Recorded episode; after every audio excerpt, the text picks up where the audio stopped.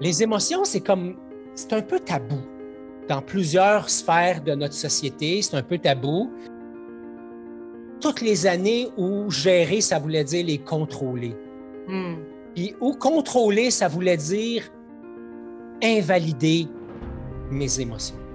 Mettre un, hein, mettre un bouchon, mettre un couvercle, euh, sa marmite, là, pour pas que. Sais, les principes de base de notre cerveau euh, reptilien, pardon, celui, euh, l'homme des cavernes, pour survivre, ben, c'était quoi, hein? Qu'est-ce qu'on faisait devant un mammouth? Euh, on, on figeait, euh, on fuyait ou on attaquait, on fonçait? C'est que des fois, il y a des situations de fuite ou de sédation qui sont plus acceptées socialement.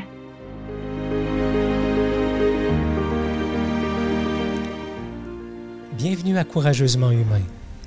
Être courageusement humain, ce n'est plus fonctionner sur le pilote automatique et ainsi cesser de donner du pouvoir à tes doutes, tes peurs et tes jugements.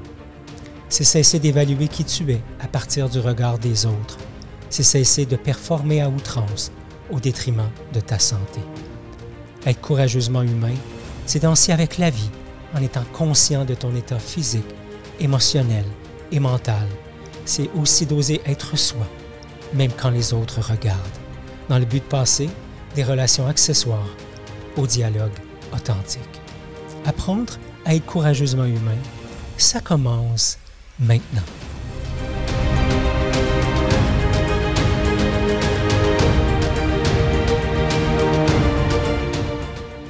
Bonjour et bienvenue sur le nouveau podcast de Courageusement Humain. Ghislain Lévesque, initiateur du mouvement. 76e épisode aujourd'hui, intitulé Oser reconnecter avec ce qui est vivant en moi. Et euh, aujourd'hui, on va parler de la différence entre les émotions et les sentiments. On va parler du rôle justement des émotions pour nous. On va parler de comment prendre du recul par rapport à ce que je vis. Et finalement, on va partager quelques petits trucs euh, qui vont te permettre de mieux gérer tes émotions. Et quand je dis on, ça veut dire qu'il y a quelqu'un d'autre dans la place. Et je fais référence à Elvis lui-même. Madame, Ah, yeah! Elvis is in the house. Salut Ghislain! Comment ça va? Hey, ça va bien, ça va bien. Toi, beau sourire. Ça va bien, ça va bien. Un beau chandail d'automne. Ah oui, puis ça fait du bien se sentir enveloppé. J'avais besoin de tout ça, on dirait. Toi, t'es encore chaud, t'es encore euh, à vélo? Oui, oui. Ben, en fait, une des choses qu'on apprend dans la création des podcasts, c'est de rester intemporel. Et ce que je vais Hmm. faire, c'est de rendre le tout temporel, justement, en parlant de la couleur de ton, de ton, euh, de ton On chandail. peut avoir besoin de chaleur au printemps, à l'été. Voilà. Absolument. Je vais bien. Je vais bien. euh, ce qui est vivant pour moi, là, et ça allait être probablement ta prochaine question, mais ce qui est vivant pour moi, c'est je me sens excité à, à co-créer cette, cette, euh, cette, euh, cet épisode-là avec toi. Hmm. Hmm. Mhm. Oui, oui, il y a du plaisir. Puis euh, moi, ça, ça nourrit mon ma valeur de connexion, vraiment. hein. On en a parlé dans, dans le podcast précédent. Av- avant de parler de ce qu'on fait aujourd'hui puis de ce qu'on a fait la dernière fois, ben, j'ai envie de dire euh, bienvenue, bienvenue aux nouvelles personnes qui se joignent à nous euh, parce que on, en parle de plus en plus de la communauté euh, courageusement humain. Alors, si c'est la première fois, tant mieux. On est content que tu sois là. On souhaite que tu aies le goût d'écouter cet épisode-là jusqu'au bout, puis peut-être d'aller fouiller dans les anciens, parce que si on est rendu à 76, c'est parce qu'il y en a 75 avant, hein, pas pire. Puis les anciens, hey, les anciens. Mon Dieu, j'ai plein de gratitude pour vous qui continuez euh, d'être là après quoi? Un an et demi, Ghislain, hein? Ça Oui. fait déjà un an et demi. Exactement. Alors, euh, deux ans, euh, deux ans dans, dans une cinquantaine d'épisodes. Non, deux ans dans une trentaine d'épisodes. Hey, ça serait le fun de faire un party, hein? En tout cas, bon, on se aussi, ça sera pour une autre fois. Alors, euh, bienvenue à tout le monde.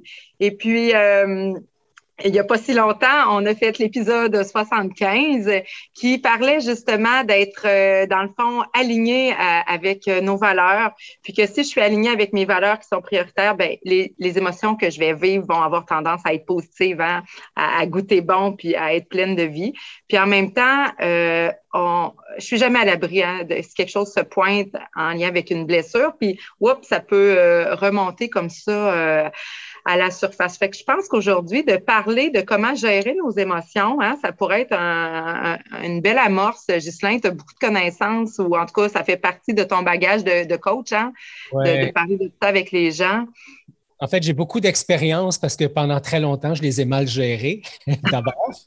Alors, euh, j'aime parler de mon, de mon expertise, oui, mais en même temps, j'ai de l'expertise dans l'art de ne pas bien les gérer. Donc, juste avant de répondre à ta question, on va, on va parler de comment gérer les émotions aujourd'hui. On va parler d'un mécanisme euh, de sédation, de fuite ou de fuir, foncer, agir.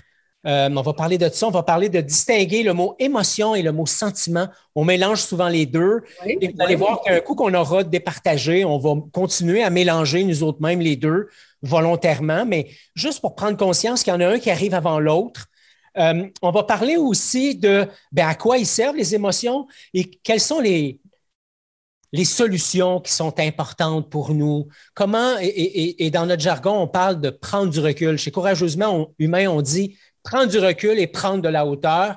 Dans l'épisode d'aujourd'hui, il est question de prendre du recul et on va parler d'un petit truc euh, que je nommerai pas tout de suite, mais qui fait référence à prendre contact avec son corps. Et oh, euh, je, vois ta face. Et euh, donc, oui, voilà. Donc, gérer les émotions, ouais, c'est tellement important. moi, Gislain, là, tu fais juste nommer ça, là, puis c'est apaisant. Ouais. Ça fait du bien à entendre je te laisse continuer. Ça soulage mon plexus quand je parle de ça. Ça, ça, ouvre mon, mon, ça m'ouvre le cœur.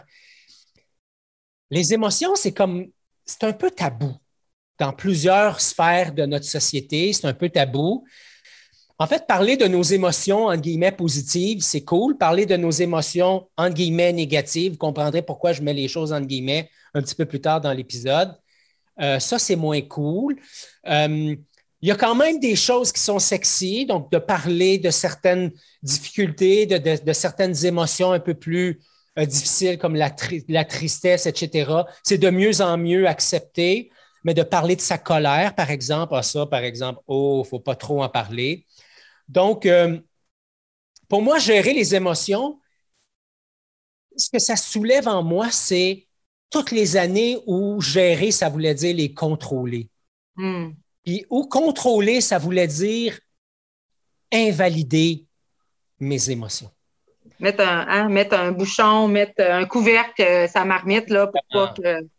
Ouais. Et pendant, ça, là, pendant ce temps-là, ça boue à l'intérieur. Et moi, une, émotion avec laquelle j'ai très mal géré une grande partie de ma vie, ça a été là, euh, aujourd'hui, ça va faire une quinzaine d'années. J'ai fait une démarche vraiment spécifique à la gestion de la colère. Je faisais des trous dans les murs.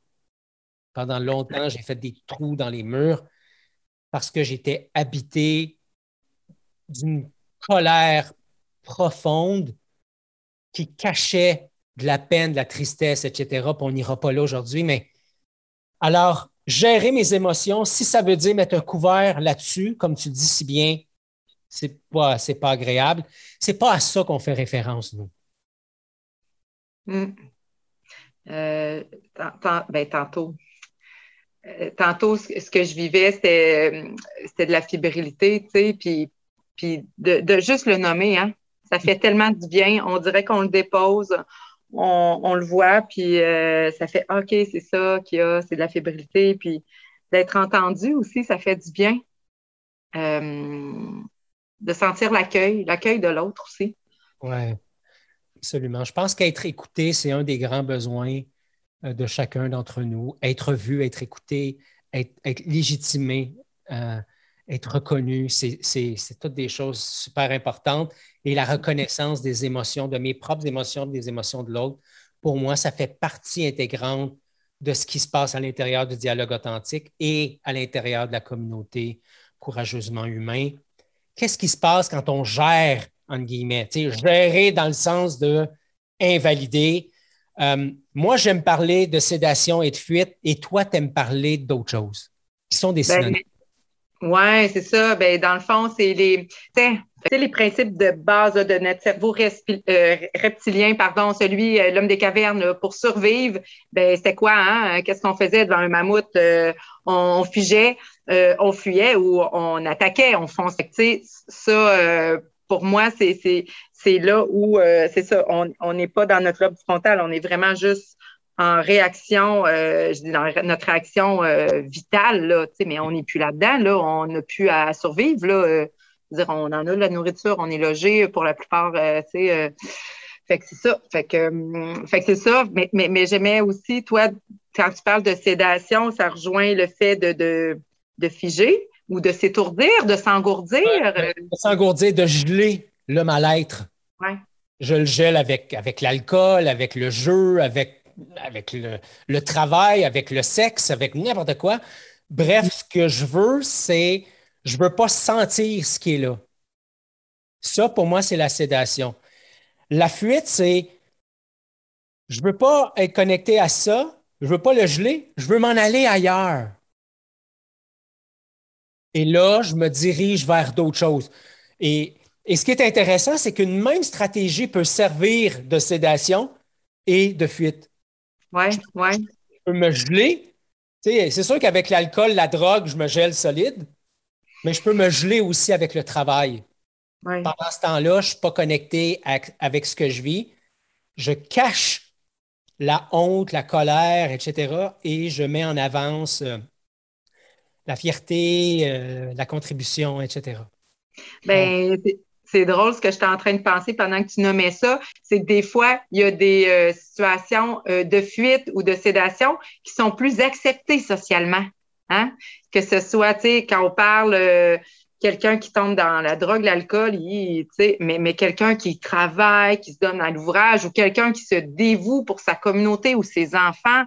Oh mon Dieu, tu sais, elle a donc un grand cœur, c'est une personne protectrice, généreuse, alors que peut-être qu'à l'intérieur d'elle, la personne est super souffrante, elle répond pas à ses besoins, elle étouffe ses émotions, puis c'est comme juste un, gros masque pour pas montrer sa détresse et sa souffrance. En tout cas, moi, c'est ça que je remarque au fil du temps, de dire, je trouve ça beau, les gens généreux, puis je suis pas en train de douter de pourquoi les gens font ça, mais j'ai la curiosité souvent d'aller voir qu'est-ce qui se cache en arrière du masque. En tout cas, mm. moi, ça, je dis ça, puis j'ai des frissons parce que j'ai adopté longtemps cette position-là dans ma vie aussi. J'en ai fait un métier d'être intervenante puis aller, aller aider les autres.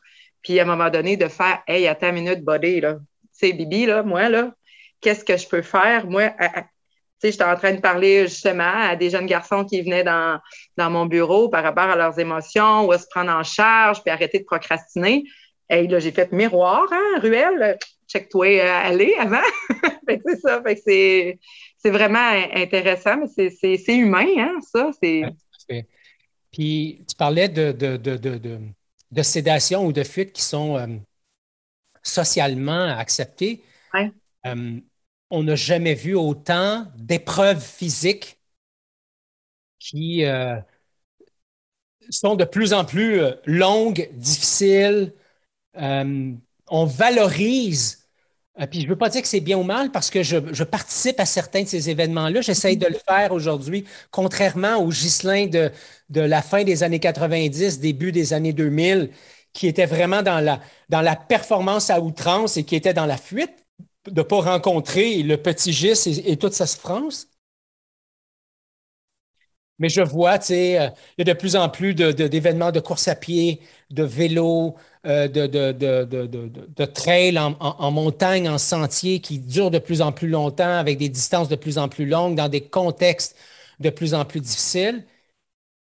Et je ne suis pas certain que chacun, puis ce n'est pas le souhait qu'on a, là, euh, tant mieux s'ils ont ça, si ça le tente. Mais aujourd'hui, j'essaie de me rappeler l'importance d'être connecté.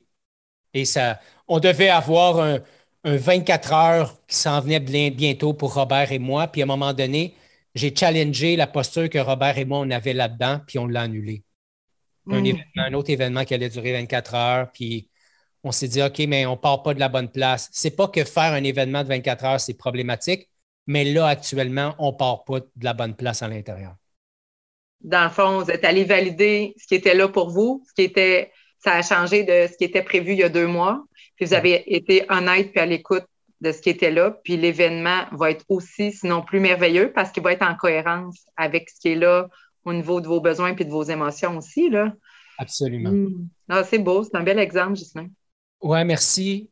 J'ai envie de continuer, si tu veux bien, avec le prochain élément, la distinction de émotion et sentiment. D'abord, il y en a un qui arrive avant l'autre. Et euh, c'est l'émotion. L'émotion arrive, dans le fond, notre cerveau, en à peu près un quart de seconde, va identifier le déclencheur externe. Et en à peu près un quart de seconde, va produire des hormones qui vont être euh, envoyées, diffusées partout dans le corps, pas juste dans le cerveau, mais partout dans le corps.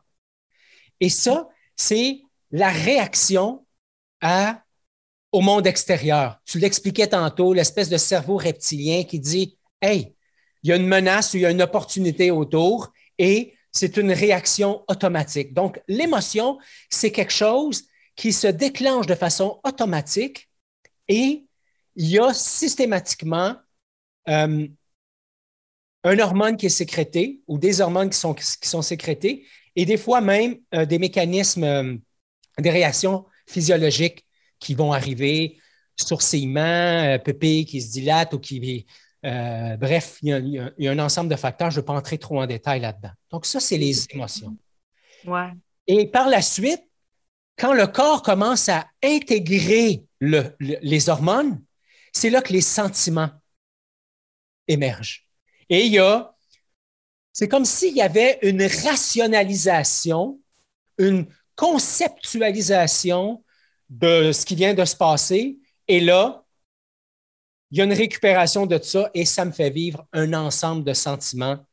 Euh, d'ailleurs, si tu veux avoir une liste de sentiments, courageusementhumain.com, barre oblique sentiments avec un S, tu vas être capable de télécharger euh, le document en question. Et, c'est ça. Donc, émotion d'abord, sentiment ensuite. Les émotions sont très utiles parce qu'ils permettent de réguler un paquet de fonctions dans le corps humain. C'est génial.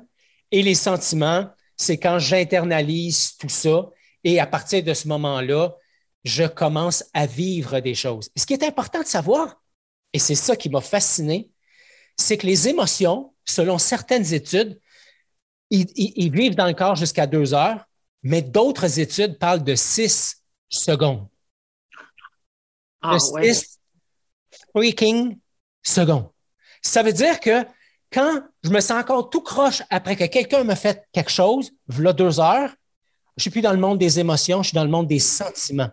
Et je suis dans le monde, on va en parler tantôt, je suis dans le monde de quelque chose qui nourrit ce mal-être intérieur que je continue à, attribuer à quelqu'un d'autre, mais qui vient de moi.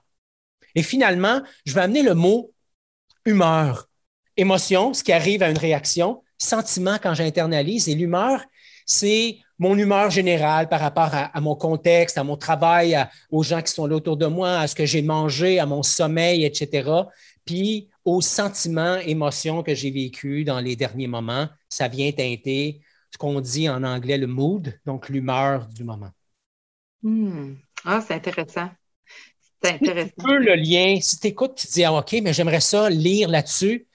Euh, j'ai trouvé un site vraiment génial. C'est un site en anglais, sixseconds.org, donc 6 seconds, S-E-C-O-N-D-S .org. Les liens vont être dans les, dans les notes de l'épisode, mais euh, c'est vraiment, vraiment intéressant de ce côté-là. Donc, on sort de la théorie, puis j'ai envie de te demander d'entrée de jeu, Geneviève, mais je vais dire Bibi, parce que tantôt tu disais Bibi, ça me fait penser à l'émission Bibi et Geneviève. Oui, j'écoutais ça quand j'étais petite. alors, Geneviève, à quoi ils servent les foutues émotions? Eh boy, hein? Je pense qu'ils nous permettent de se sentir vivants. sinon, la vie, hein, ça serait euh, bip. Ben, ça, chez quand ça fait bip, c'est parce qu'il n'y a plus de vie. Alors, je crois que c'est des moteurs, des, des élans, je ne sais pas, euh, c'est-tu des, des, des, check engines, des, des choses qui flashent dans, le tableau de bord? Euh, mais assurément qui nous font, euh, qui nous brassent, là, hein? ça s'en vient euh, nous, shaker parce que là, dans les émotions, il n'y en a pas 50 hein, émotions. Hein? C'est la peur, c'est la tristesse, c'est la joie, c'est la colère, puis c'est la. Il m'en manque une. En tout cas, il me semble que ça se résume à 5. selon, selon les études, il y en a entre 5 et 7. donc, c'est très peu. Mais des sentiments, il y, en a, il y, en a, des dizaines et des dizaines. Donc, oui, les, les, émotions, pour moi, la façon dont j'explique ça, c'est la lumière dans le tableau de bord. C'est celle qui, m'indique qu'il y a quelque chose qui se passe. Et derrière les émotions, derrière les sentiments, ça sera d'ailleurs le sujet de notre prochain podcast, si tu as envie d'y être. On va parler des besoins parce que derrière les émotions, les sentiments se cachent des besoins. Et quand on parle d'émotions positives ou d'émotions négatives ou de sentiments positifs, sentiments négatifs, dans le fond, ce qu'on dit, c'est des sentiments, des émotions qui répondent à mes besoins. Donc, ça me donne l'impression que c'est positif. Et quand, donc, ça nourrit mes besoins. Et quand mes besoins ne sont pas nourris, c'est là qu'émergent des émotions, des sentiments qui sont négatifs. En guillemets, Fait que c'est donc bien important d'être capable de les identifier puis de, se connecter hein, à ce qui se passe dans notre monde intérieur. Puis, puis là, c'est là que je pense que l'outil que tu vas proposer, ça, permet ça, de rentrer à l'intérieur. Un jour, j'ai un bon ami à moi, Rémi Tremblay, euh, qui m'a dit, en fait, il ne parlait pas à moi, il parlait à nous tous dans, dans, un groupe. Il disait Si j'essaie, si j'essaie, pardon, de réfuter la colère, de réfuter la peine, ça veut dire que je réfute aussi la joie, la paix, l'amour. Parce que c'est le même mécanisme.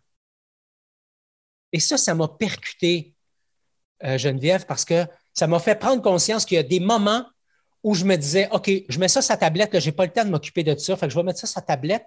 Mais dans le fond, ce que je faisais, c'était pas juste, Hey, je sais que tu es là, donne-moi juste le temps de terminer quelque chose et je suis à toi. C'est, Hey, tasse-toi, je n'ai pas le temps de m'occuper de toi. J'étais dans l'invalidation. Alors, ce qu'on propose dans la communauté courageusement humain, c'est de prendre du recul. L'exemple que je donne bien souvent, c'est parler en public. Si c'est vrai que c'est ce qui arrive qui dicte mon état d'esprit, parler en public ferait vivre exactement la même affaire à tout le monde.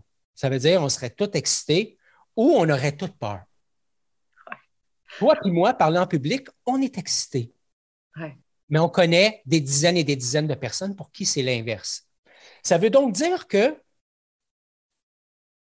il n'y a, pas un réel lien entre la situation et mon état d'esprit, ma réaction. Si je me fais couper sur l'autoroute, certains vont prendre ça avec un grain de sel pendant que d'autres vont partir après le fautif ou la fautive et là, ça va créer de la rage au volant. Donc, ce n'est pas vrai qu'il y a un lien direct entre la situation et ma réaction. Si je suis dans cet état-là, je suis dans un état de victime, j'attends à ce que le contexte autour de moi change pour que moi, j'aie le plaisir de me sentir bien. Chez Courageusement Humain, ce n'est pas tout à fait comme ça qu'on vit les choses. On se dit que vivre les choses sur le pilote automatique, ce n'est pas le nec plus ultra. Ce n'est pas comme ça qu'on a envie de faire les choses. Alors, ça sous-entend donc qu'entre le déclencheur, hein, j'apprends que je parle en public ou je me fais couper. Donc, entre cette situation-là et ma réaction, ça veut dire qu'à l'intérieur de chacun d'entre nous, il se passe quelque chose. Et ce quelque chose-là, c'est le cinéma mental. As-tu envie de nous en parler? De qu'est-ce que c'est le cinéma mental? Bien, souvent, le cinéma mental, on, l'a de par notre éducation, hein, euh, de par nos expériences vécues, de, nos croyances ou euh, toutes les généralisations ou les, jugements qu'on peut porter, qu'on porte, là, dire qu'on n'a pas de jugement, c'est pas vrai. On, en a toutes selon, c'est ça, nos expériences, euh, nos expériences passées. Fait que le, le cinéma mental, dans le fond, c'est tout ce qui est de OK, j'ai une émotion, Hein, avec des sentiments qui cachent des besoins derrière ça. Puis là, whoop, j'ai une action à poser, puis après ça, il faut que je fasse des choix. Exactement. Je ne sais pas si euh, c'est un peu vers là que tu voulais que je m'en aille. Là. Euh. absolument. Donc, c'est pas situation, réaction. C'est pas ça la vraie vie. Mm. La vraie vie, c'est il arrive une situation, on appelle ça un déclencheur dans notre jargon. Notre cinéma mental se met en action. Expérience, émotion, euh, éducation, jugement, etc. Et by the way, le cinéma mental n'est pas négatif. J'ai pris ma voiture ce matin parce que mon cinéma mental était positif. J'étais convaincu que j'allais me rendre à bon port en toute sécurité. J'ai appris, j'ai enfilé une paire de pantalons aujourd'hui, mais c'est une généralisation que j'ai faite. C'est pas cette paire de pantalons-là que j'ai appris à, enfiler quand j'avais un an et demi, deux ans. Même chose avec la poignée de porte. Il y en a qui sont ronds, il y en a qui c'est pouce sur la poignée, il y en a d'autres qui c'est un bec de canne. Donc, c'est grâce à la généralisation que j'arrive à ouvrir des portes aujourd'hui. Donc, le cinéma mental n'est pas négatif. Le cinéma mental peut juste me mener en bateau et faire en sorte que je ne suis pas conscient que je suis en mode réaction. Donc, déclencheur, cinéma mental, ça soulève des sentiments, des émotions qui cachent des besoins. Je conscientise ça et au lieu de réagir, je pourrais choisir ou agir. Et là, ça m'a permis de prendre du recul. Oui, oui. J'en conviens, plus facile à dire qu'à faire, mais assurément, le chemin, c'est ça. C'est celui de dire, il n'y a pas de lien direct entre le déclencheur et ma réaction. Si je suis là-dedans, je suis juste une victime, c'est correct, mais ça veut dire que j'attends que mon environnement change pour que ma vie se passe mieux. Puis, tu sais, juste d'en avoir conscience, c'est déjà, je trouve, la moitié du chemin de fait. Hein? De prendre conscience de Oh boy, OK, je suis en réaction. Ah, j'attends que les autres s'adaptent à moi, à ma réalité. Ou euh, s'il m'arrive ceci, pauvre de moi, euh, ta, ta, ta. Euh, alors, de, de, de, sortir, moi j'appelle ça la victimite, ben c'est ça, ça nous redonne notre pouvoir à nous, hein, de pouvoir choisir. Puis, je le trouve très beau, le truc que tu vas nous partager, parce que c'est important ça ne s'acquiert pas comme ça. Hein? Ça va être au fil du temps puis de la pratique, dans un monde qui va très vite. On arrive avec un truc qui est presque, on dirait, contradictoire avec notre rythme de vie. Mm-hmm. Et pourtant, c'est tellement puissant. Fait que tu vas, tu, vas nous en parler euh, en quelques minutes. Euh. Oui, en fait, le, le, truc auquel tu fais référence, on appelle ça dans notre jargon l'interoception. L'interoception, c'est l'art, un, de décélérer, c'est-à-dire que je dois ralentir le rythme pour être capable de, percevoir des choses que je ne percevrais pas généralement. OK? C'est pas parce que euh, je, ne, je, ne, suis pas en contact avec la fatigue dans mon corps qu'il n'y a pas de la fatigue. Hmm. D'ailleurs, si, si à 6 heures, à un moment donné, quand je m'assois, je tombe comme une bûche, ben, la fatigue, elle ne vient pas juste d'arriver, elle était présente tout au cours de la journée. Donc, décélérer dans le but, justement, euh, de connecter à mon corps dans le but après ça de pouvoir le scanner, de pouvoir l'observer et de voir, ah tiens, j'ai une tension ici dans mon abdomen, ah tiens, j'ai une tension dans ma gorge. OK, qu'est-ce que ça cache? Qu'est-ce que ça me dit? Un peu comme si ça, c'était des parties, des individus. Hein, si c'était un, enfant qui arrivait et qui voulait me parler, je ne dirais pas, pas le temps, prendrait le temps de l'écouter. Mais c'est la même chose. Donc, décélérer, euh, connecter, observer, puis après ça, mettre des mots là-dessus. Écouter ce que ça dit. Parce que une sensation physique, ça cache émotion ou besoin, émotion ou sentiment, pardon, et derrière ça, comme on l'a dit, ça cache des besoins qui ont besoin d'être nourris. Et encore une fois, les besoins, on en parle au prochain podcast. Ah oui. Eh mon Dieu, ça passe vite le temps en bonne compagnie. Je ne sais pas si tu as la même impression que, nous à la maison. Euh, ça file, hein? on, se dit 20 minutes, puis on pourrait en avoir pendant euh, des heures. Alors, euh, si tu veux écouter l'épisode d'aujourd'hui, le lien, ben, c'est courageusementhumain.com barre oblique 076. On va lancer vraiment bientôt. J'ai-tu le droit de dire un mois? Oui. J'ai-tu le droit de dire novembre? oui, oui, oui.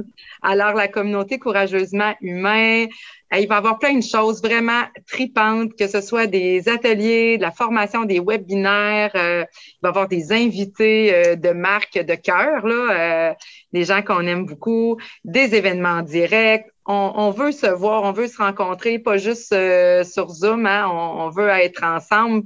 Puis, il y a un gros projet que vous aviez fait en mars dernier, hein, c'est ça, Ghislain? Et euh, il y a ce désir-là de reprendre cette formule-là du sommet courageusement humain qui rassemble euh, ben justement les gens de la communauté. Alors, euh, ça, c'est quelque chose qui s'en vient. Alors, si ça t'intéresse d'en savoir plus, courageusement humain, barre oblique, communauté, pas d'accent aigu. Alors, communauté. Et tu vas avoir plein d'informations là, qui vont te dire qu'est-ce qui s'en vient. Puis, on, nourrit ça là, ces temps-ci là, pour mettre ça à jour puis donner encore plus d'informations. Oui, courageusementhumain.com. Oh, oui, merci, merci. Oui, j'allais oublier. Super. Hey! Ça part avec quoi? tu le dis avant moi.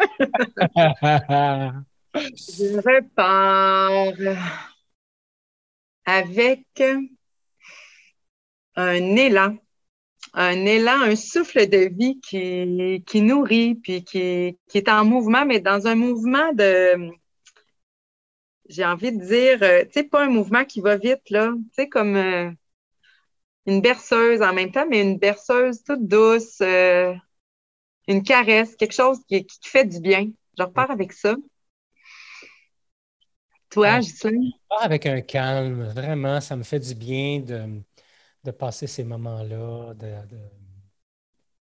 de, partager. Hein, ça, dans l'épisode précédent, on parlait des valeurs, puis une de mes valeurs pour moi, c'est l'authenticité, c'est la contribution.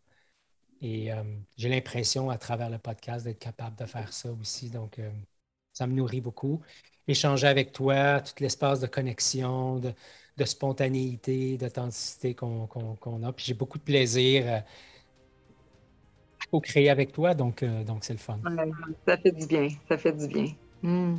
Oui, donc ben, en conclusion, euh, être capable d'évaluer où j'en suis physiquement et psychologiquement, ça me permet de prendre ce qu'on appelle la température interne. L'interoception, pardon, ben, ça m'aide à ralentir, à prendre du recul, à accéder à un point de vue différent face à ce qui est là, à ce que je vis là maintenant. M'accueillir dans mes émotions, qu'elles soient positives ou qu'elles soient négatives, ben, tu as deviné, hein? ben, c'est aussi ça être courageusement humain. Alors, merci Geneviève, merci à toi d'avoir été là. Et bonne semaine, au plaisir de te retrouver dans le prochain épisode. Bye bye. à bientôt.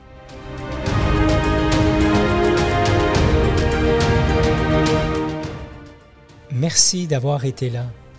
Pour les liens vers les ressources discutées dans cet épisode, tu peux consulter les notes disponibles sur la page correspondante sur le site web à courageusementhumain.com. Si tu veux nous aider à faire connaître le podcast, la chose la plus rapide et importante à faire, c'est de t'abonner au podcast sur ta plateforme préférée.